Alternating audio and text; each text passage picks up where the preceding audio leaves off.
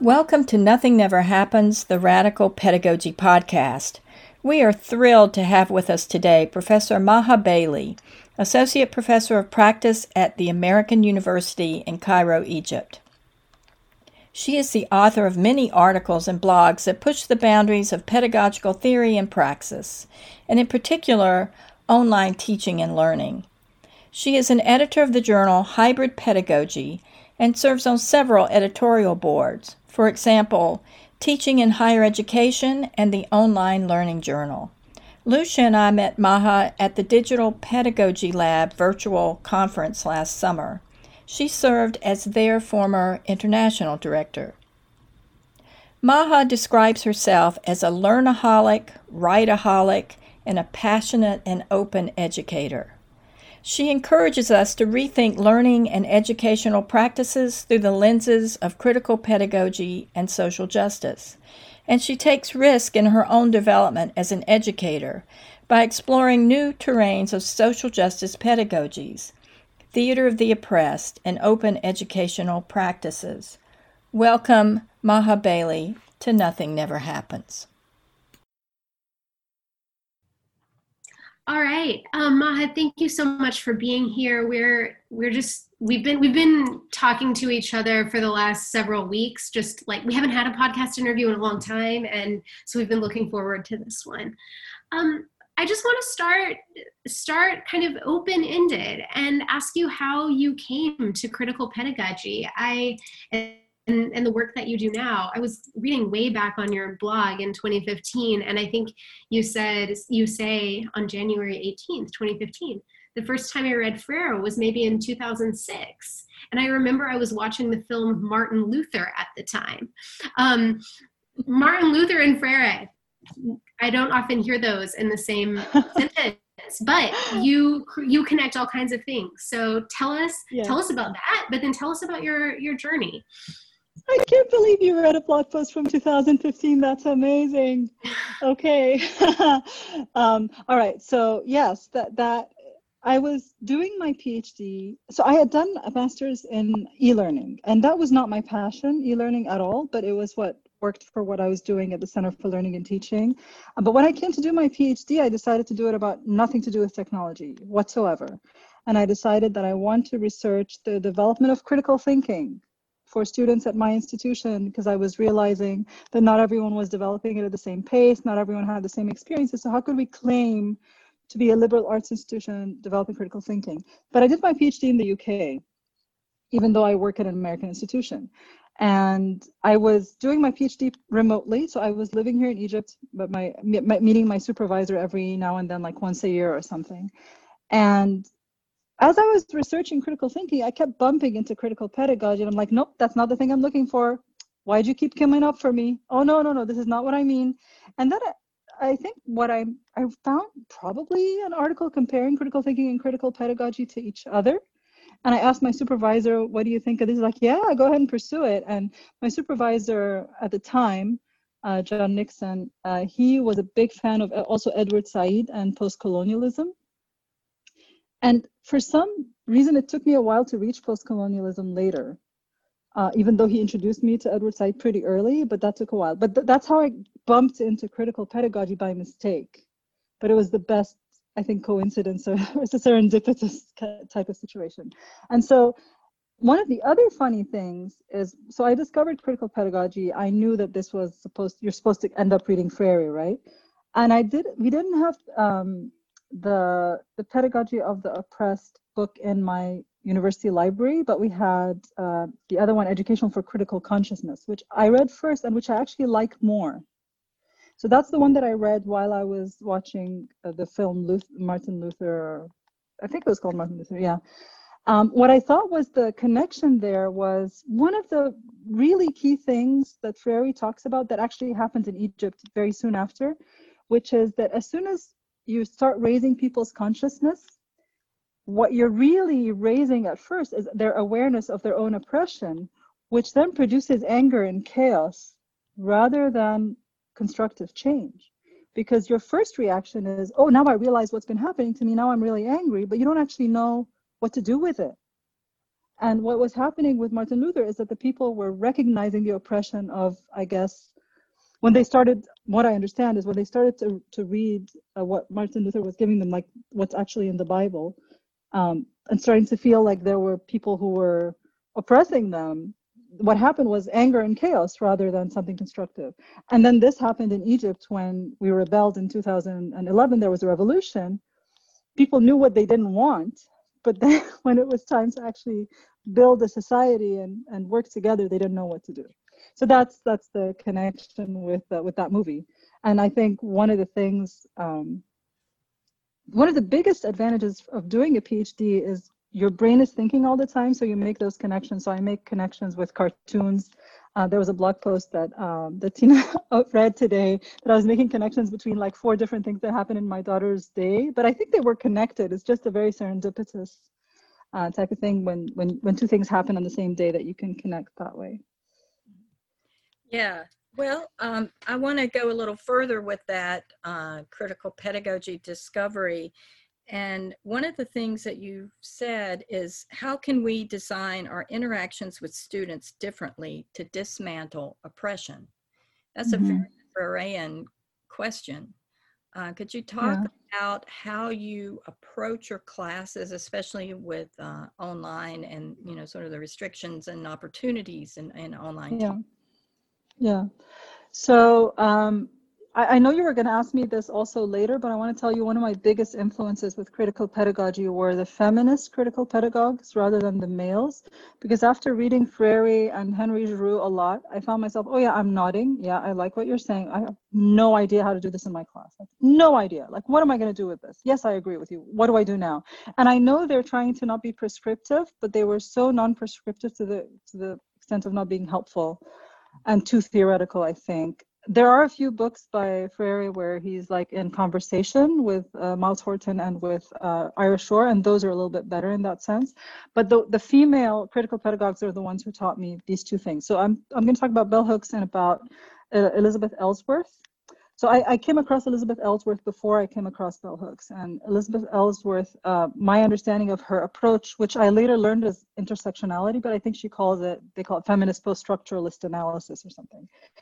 And what she was doing in the article that I read, which is called Why Doesn't This Feel Empowering, is she's talking about the experience of a white woman teaching uh, about race uh, issues to a diverse group of students and talking about the power she has as a white person and as the teacher, but then as a female and then the students and everybody's intersectionality in that situation and the micro power dynamics in the class. And talking about that in that level of detail where you understand what did she try what went well what didn't go well and then allow me as the reader then to transfer from what her experience was that made the biggest difference to me in terms of thinking about what's happening in my classes because um, every, every act of dismantling oppression a lot of people think about, oh, I, as the teacher, I'm going to step back and I'm going to give students the power to do whatever they want with me outside. And they ignore the power dynamics that are going to happen between the students themselves. You know, within the students, there are gender differences, there are personality even differences, even if there's no racial differences or all kinds of other power going on. And some of the things, there's so many things that you actually need to keep in mind. And it, at first, it was very disorienting for me. Like, where do you start? But once you start to look at things in, in this lens, you start to see things. So, for example, if we're going to talk about uh, a face to face class, you start to notice how students sit and where they sit and who speaks first and who speaks more. You start to notice things like when I choose a particular text for students to read, who is privileged by this choice of a reading and who is disadvantaged by that choice of reading, whether it's because of uh, linguistic ability, whether it's because of interest, whether it's because their culture is represented or not represented, um, whether they, I teach an interdisciplinary course, so students are coming from different backgrounds into my course. So whether it privileges someone who comes from a particular discipline over others, uh, you start to notice things about the way you assess students and whether they privilege certain students over others. You start to notice whether you're allowing students enough space to bring their own culture and their own views into something. And then the very tricky one is um, when you're discussing something that is more controversial, what do you do when some students might potentially harm others by expressing views that are discriminatory against them that could have um, you know that, that could have a negative effect. And do you as a teacher especially for me i get triggered by sexist comments. I'm a woman and this is one of my triggers. And but the males in my class are also dominant in society but i am dominant over them in the classroom and i need to keep that in mind. And at the same time i feel responsible for all women to teach them that but at the same time you don't want to force your opinion. You don't want to silence them to the extent that they can't speak anymore in your class. And so trying to to navigate that dynamic is really difficult. Um, in a recent uh, class uh, we, have had some sexual harassment cases in my institution recently that the institution's still dealing with um, and i felt like students this was uppermost in their minds. And one of the things that Freire talks about is like bringing the students worlds into the classroom right? You don't just bring your agenda as the teacher. You need to know what are the students thinking about and let that be the topic of conversation. And so first of all a topic like sexual harassment can be really triggering for someone who's been a victim or something like that right?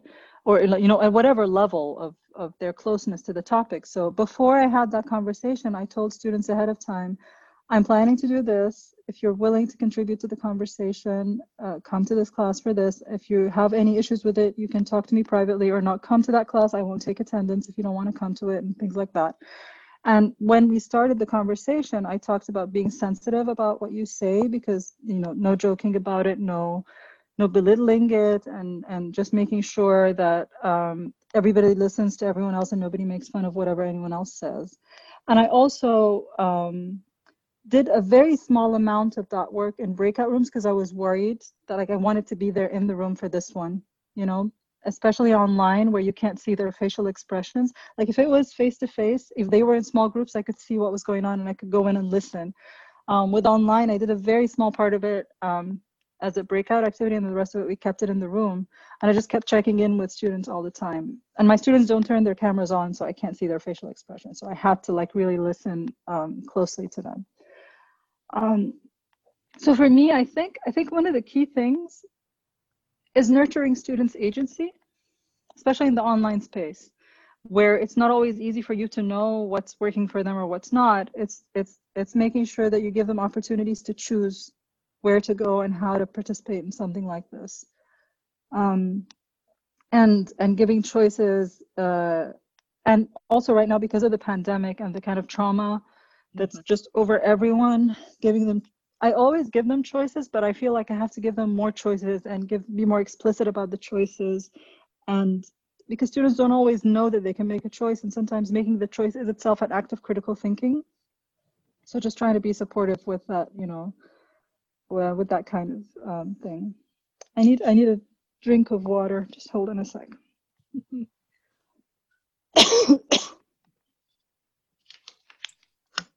On this topic of agency, I um, I'm curious about how you build capacities for agency and sort of student student autonomy, student pathways to creatively pursue um, their interests, their questions, their challenges in the course in your syllabus design and in your assignments, especially especially right. now.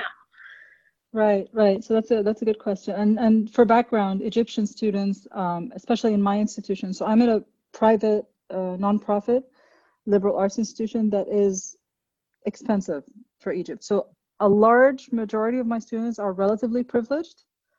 Uh, a few of them will be scholarship students. They, but whichever of these they are, they come from very different educational backgrounds. So in terms of ever having been given any kind of agency, there's a huge disparity between the students. And same for their uh, background in critical thinking. So they have, um, you have students who were taught to memorize every single thing and regurgitate it and always listen to authority.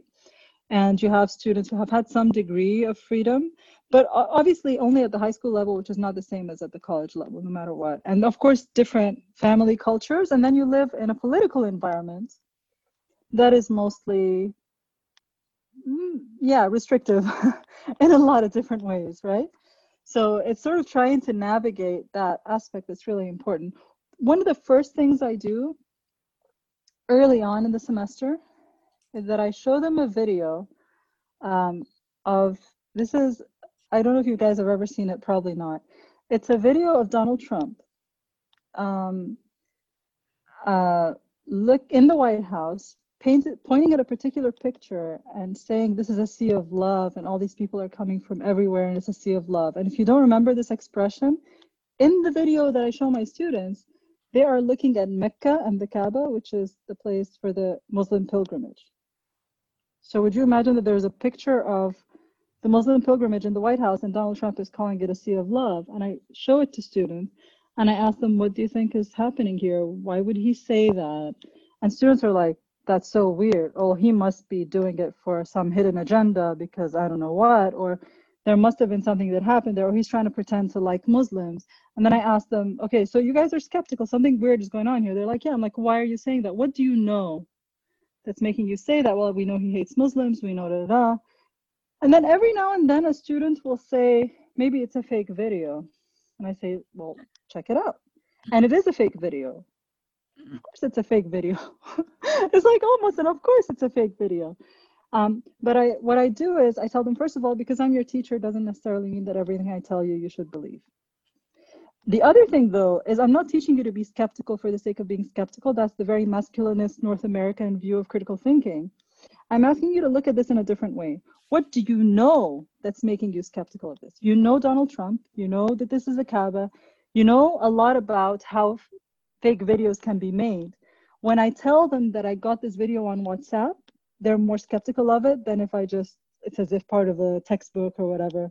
So I tell them it's not that you're being skeptical for the heck of it. You're being skeptical because you have a lot of information. Believe the information that you already know and use that to be skeptical of what I'm telling you as your teacher. Like just because I'm your teacher doesn't mean that everything I say then everything else that you know doesn't you know you have to ignore.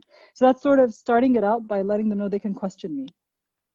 And and I and I share with them sometimes articles that I agree with or don't agree with so that they know that, that just because I'm saying something it doesn't even mean I agree with it. Um, and then I start out really early on giving them choices over uh, you can read this or that article or you can watch this video or read this alternative article so that they have even different modes. Um, I, I, have an assignment to develop their critical thinking, where uh, their sorry their digital literacy, which is what the course is about, where they they assess their level of critical thinking on diff- uh, digital literacy. I keep saying critical thinking. Let me say this all over again. I have an assignment called Choose Your Digital Literacies Pathway. So where they assess their digital literacies uh, according to a survey, and then they decide whether they want to learn more about digital literacy. First of all, which topics they're interested in, and whether they want to read about it by reading, uh, find out about it by reading, or by doing a module, or by experimenting and tinkering. And then I give them different places where they can do them. They can choose whatever they want. Um, I also uh, let them. we do digital narrative games, and I ask them to play a lot of different games. First of all, there are two we play together uh, they're all about building empathy. Like I, I approach the entire topic of digital literacies by building a foundation about talking about um, identity and culture and power and oppression and equity and, and empathy and all that. And then we learn about bias and algorithms and things like that. So the foundation for the course is about those things. Um, and so when when we get to the part that first of all, we play two games together in class, but then they have like 30 or 40 games to choose from again play a few of those and reflect on them, then decide on their own topics for whatever they want to do. And one of the things I realized if students aren't used to having that much free choice, mm. they struggle with it. And so I spend some time with them one on one to help them build the topic of their own uh, games because a lot of times to do something about something they're really, really, truly passionate about, um, they need a lot of encouragement and a lot of conversation. And then to and a lot of students come out there and say oh my god i'm so glad i created a game about this. It was sort of a cathartic experience for some of them to be able to express this thing that they've never had an experience of expressing it in their class and even like at the very beginning of class when i get to know them i tell them i don't want you to just say my name and my major and my age and those things say what is it that you're proud of that you've done in your life that you wish people would ask you to write in a cv but they never do Mm-hmm. and that's what I want to know about you. Um, so it's about always i think it's really about seeing them as full human beings and reminding them all the time that that's what they are to me that they're not just students giving me what what i want and and, and go. And, and also like just the way you ask them questions when you ask them to do something it's always about you know how are you how are you going to connect this to your life? Why is this important to you? What is what if they don't like something? And and i also used to have an assignment where what they need to do is they need to contribute something to the class but i realized that it was at the end of the semester and i decided from early on to say start doing it throughout the semester and we'll use what you contribute during the semester. Like i'm not going to wait until the end of the semester to discover that you had something useful to say in the first week in the first month.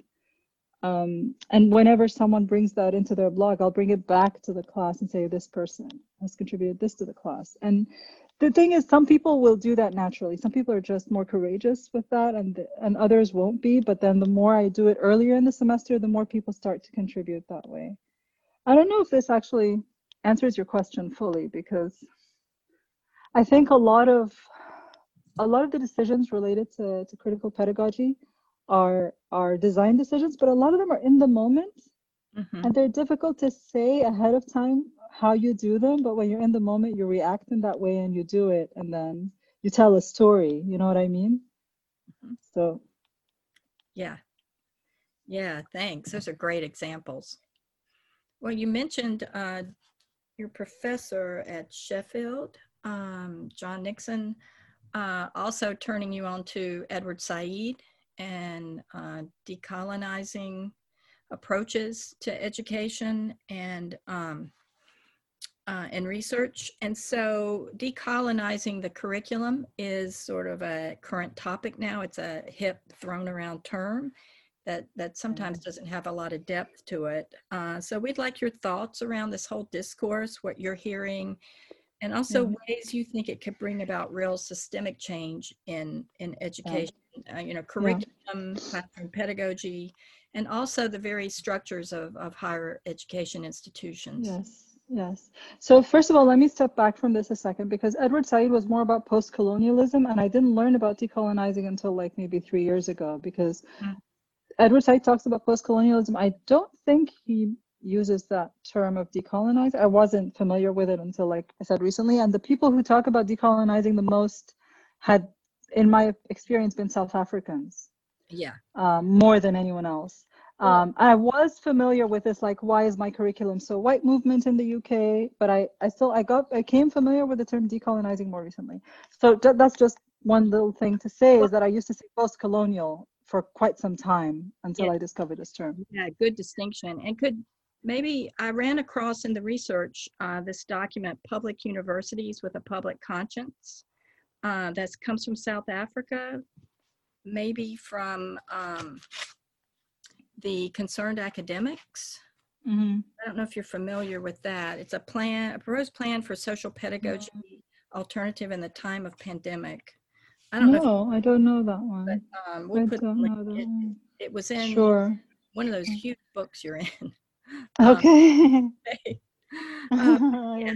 So from um, post-colonial, I mean, from yeah, from yeah. So I'll I'll just explain my relationship with each of these things, and and I'm I I people come to me with this, and I always feel like I don't know enough about mm-hmm. decolonization because I always feel like whatever my efforts there are always incomplete and my understanding is always incomplete and i have not like i don't read canonical texts of anything so i don't even read the canonical texts of decolonization but the thing is when i was reading about post-colonialism i remember this feeling of you know in critical pedagogy there's critical pedagogy in general and then there's feminism and there is anti-racism and all of that and i kept seeing what what's happening there's something else there that's missing and then post-colonialism like ah that's the one that I'm feeling that I uh, that I experience, and this obviously neo-colonialism more than like I'm not in a situation. Um, and, and the post obviously has so, so many different meanings, but anyway, but that that experience is is good in the sense of this is the what is happening, right? Post, but it's not what are you doing about it. And I think decolonizing is this act of there is coloniality. So one of my colleagues, Jose Costa, likes to rather say decolonialization because you're it's not colon it's not colonization it's coloniality that we're fighting it's what what continues beyond colonization, right? Mm-hmm. Um, and so, so when first of all, there, there's also I actually like the, the broader discourses of, of social justice um, of Nancy Fraser, mm-hmm. uh, where she talks about economic, cultural, and political uh, dimensions because of course colonization and decolonization talk about those three but i think there's always an emphasis on epistemic justice and epistemic violence. And the, the, the, the, cultural and political take a little bit more of a focus in terms of what are we doing but the economic which usually gets focused on in other spaces is maybe less of a focus here. And i think all three are really important. Um, and and with the with the the decolonization discourses i think there's so much that needs to happen on a systemic level that a lot of us don't have control over. And and the other aspect of it is that if you really think about decolonizing the power structures of academia you will reach a stage where you need to dismantle the entire university. And i actually don't believe that that's a good way to go mm. because it's kind of like why I also i'm not with completely deschooling even though schooling is causing so much harm with its hidden curriculum and with a lot of its explicit not even hidden curriculum is that people who have no other way to learn and, and advance economically and, and need need even this that is not good enough would have nothing if we totally dismantle it. And that's that's why it's, it's really scary for me. And here i am working at an american institution in egypt which is basically colonialism. Like there's there's no other way to look at this right? Um, but i but i still think there there there are there are ways of there's a lot of internalized oppression that people from my part of the world have been experiencing for years, and it's very difficult to undo that. But I think as a teacher from my culture, teaching at the institution where I'm at, it's really important that in my teaching, I don't perpetuate and reproduce that kind of oppression. So for me, for example, some really basic things. For example, in my institution, and don't say this to my provost, he's not going to listen to this podcast. In my institution, we're supposed to speak completely in English. Mm. Like, we're not supposed to speak Arabic at all unless it's an Arabic language course. And in my course, there is no reason to speak Arabic. But if students prefer to express themselves in Arabic for something emotional or for a joke, these kinds of things being expressed in your native language makes so much of a difference in a classroom that I completely have no problem with it and I do it as well and I and I've always at first when I used to teach students who had not so good English that was even more of a thing that I want you to understand what I'm telling you rather than I'm not here to teach you English right um, but with my students now undergrads that are at AC, they're relatively fluent. It's not that they can't say it in English, but sometimes this is not the right expression for that moment. So that's a very important thing that I do uh, that it's my class is kind of bilingual. Their written work mostly has to be in English, but every now and then I can give them an assignment in Arabic, and I took permission to do that. Yeah. Um, and then the other thing is when I, as soon as I start my class, like sometimes when people say you need to diversify your, um, you know, the, your sources in the class, there, there, it's one thing to include. Uh, so think about this: if you had ten readings, and you had three diverse reading, but the other seven are still the dominant things, they would still dominate. If you had five white people and then five non-white people, but each of the non-white people, one is Latino, one is Native American, one is one is Chinese, one is so you've actually just given them one of each. So that's not what I do in my class. I make sure that the majority of what we read in the class, especially in the beginning, are African authors, Arab authors, authors from the global south um, and speakers from the global south. And I always mention where this person is from. A lot of these are talking about their identity and how it shapes where they are and what they're where they're coming from. It's really important for me to value um, epistemic uh, ways of knowing, like epistemologies that are uh, around storytelling and experience, and not, um, you know, you know what I mean, not the dry Western data-driven that kind of thing. That's really really important to me. And when I mention American authors, there's usually people of color as well. And I think that's really important for them to keep seeing that, to keep seeing themselves as possible producers of knowledge. I think when you're from my part of the world and every source of knowledge is coming and they're not looking like you, you start to believe, oh, the knowledge comes from there. We're the ones who consume it. So I think it's really important for them to feel like they can talk back and, and they there are people like them that they're experiencing that with. Um, and also like the way we write in my class is just like use your own voice. That that is in itself a thing that they've been taught not to. A lot of times it takes a while for students to think, oh, actually I can just talk about in this way. I, I don't have to fit my writing or whatever into a particular mold. Uh, and we talk about the kind of internalized oppression that they have. It's not that we just do this and maybe they'll understand it. No, we have to talk it out and, and be explicit about it. And we talk about what does it mean that you can express yourself in English better than you can express yourself in your own language? And how do you feel about that? And how does that affect you as a citizen? What kind of a citizen are you because of um, that? Um, and then the other aspect, though, that I think is really important is in, in my course, it's a global studies type of course where they have to interact with people from different cultures. And we talk about the power in that and who has power in those conversations. And in what ways are do they have more power? In what ways do they have less power? What is their intersectionality in those in those spaces? Um, in in a classroom, you don't have so much the but sometimes I bring it up, but you don't have as much uh, power to talk about or what's happening in the institution in terms of what needs to be decolonized about the institution itself, what's happening in the way the institution treats, for example, American expat faculty versus Egyptian local faculty. Or how does the institution uh, treat African American faculty? Because in Egypt, where you internalize this um, superiority of the West, you also internalize superiority of the white Western person not the random Western person who may be an immigrant or who may be African American or such. Uh, so those things are things that are more difficult to talk about in the classroom, but I am activist outside of the classroom as well. And sometimes I'll bring it back to my students and tell them, oh, you know what, today in Senate I spoke about gender issues, and I'll talk to them about that. Mm-hmm. That's not, I think, even Edward Said, I think, um, used to talk about how he doesn't bring politics into the classroom. I don't understand that. Like, you are that, you are who you are and if we're talking, you you don't want to indoctrinate students, which is it's a very tricky space to be. You don't want to indoctrinate students into what you believe, but at the same time, you cannot pretend to be a person who has no values. You have to be explicit about your values. I think that's a lot of what uh, Bell Hooks talks about. Like you have to be vulnerable and make yourself vulnerable before you ask students to be vulnerable. Um, and I think that's also a really important thing. And um, it's it's important to know also that sometimes when you start out this conversation by letting them realize um, the ways in which they may be uh, experiencing oppression or causing oppression to others because sometimes they're aware of for example the oppression against muslim people in the west but they're they don't want to admit the the ways in my country christians may be oppressed. I mean they are.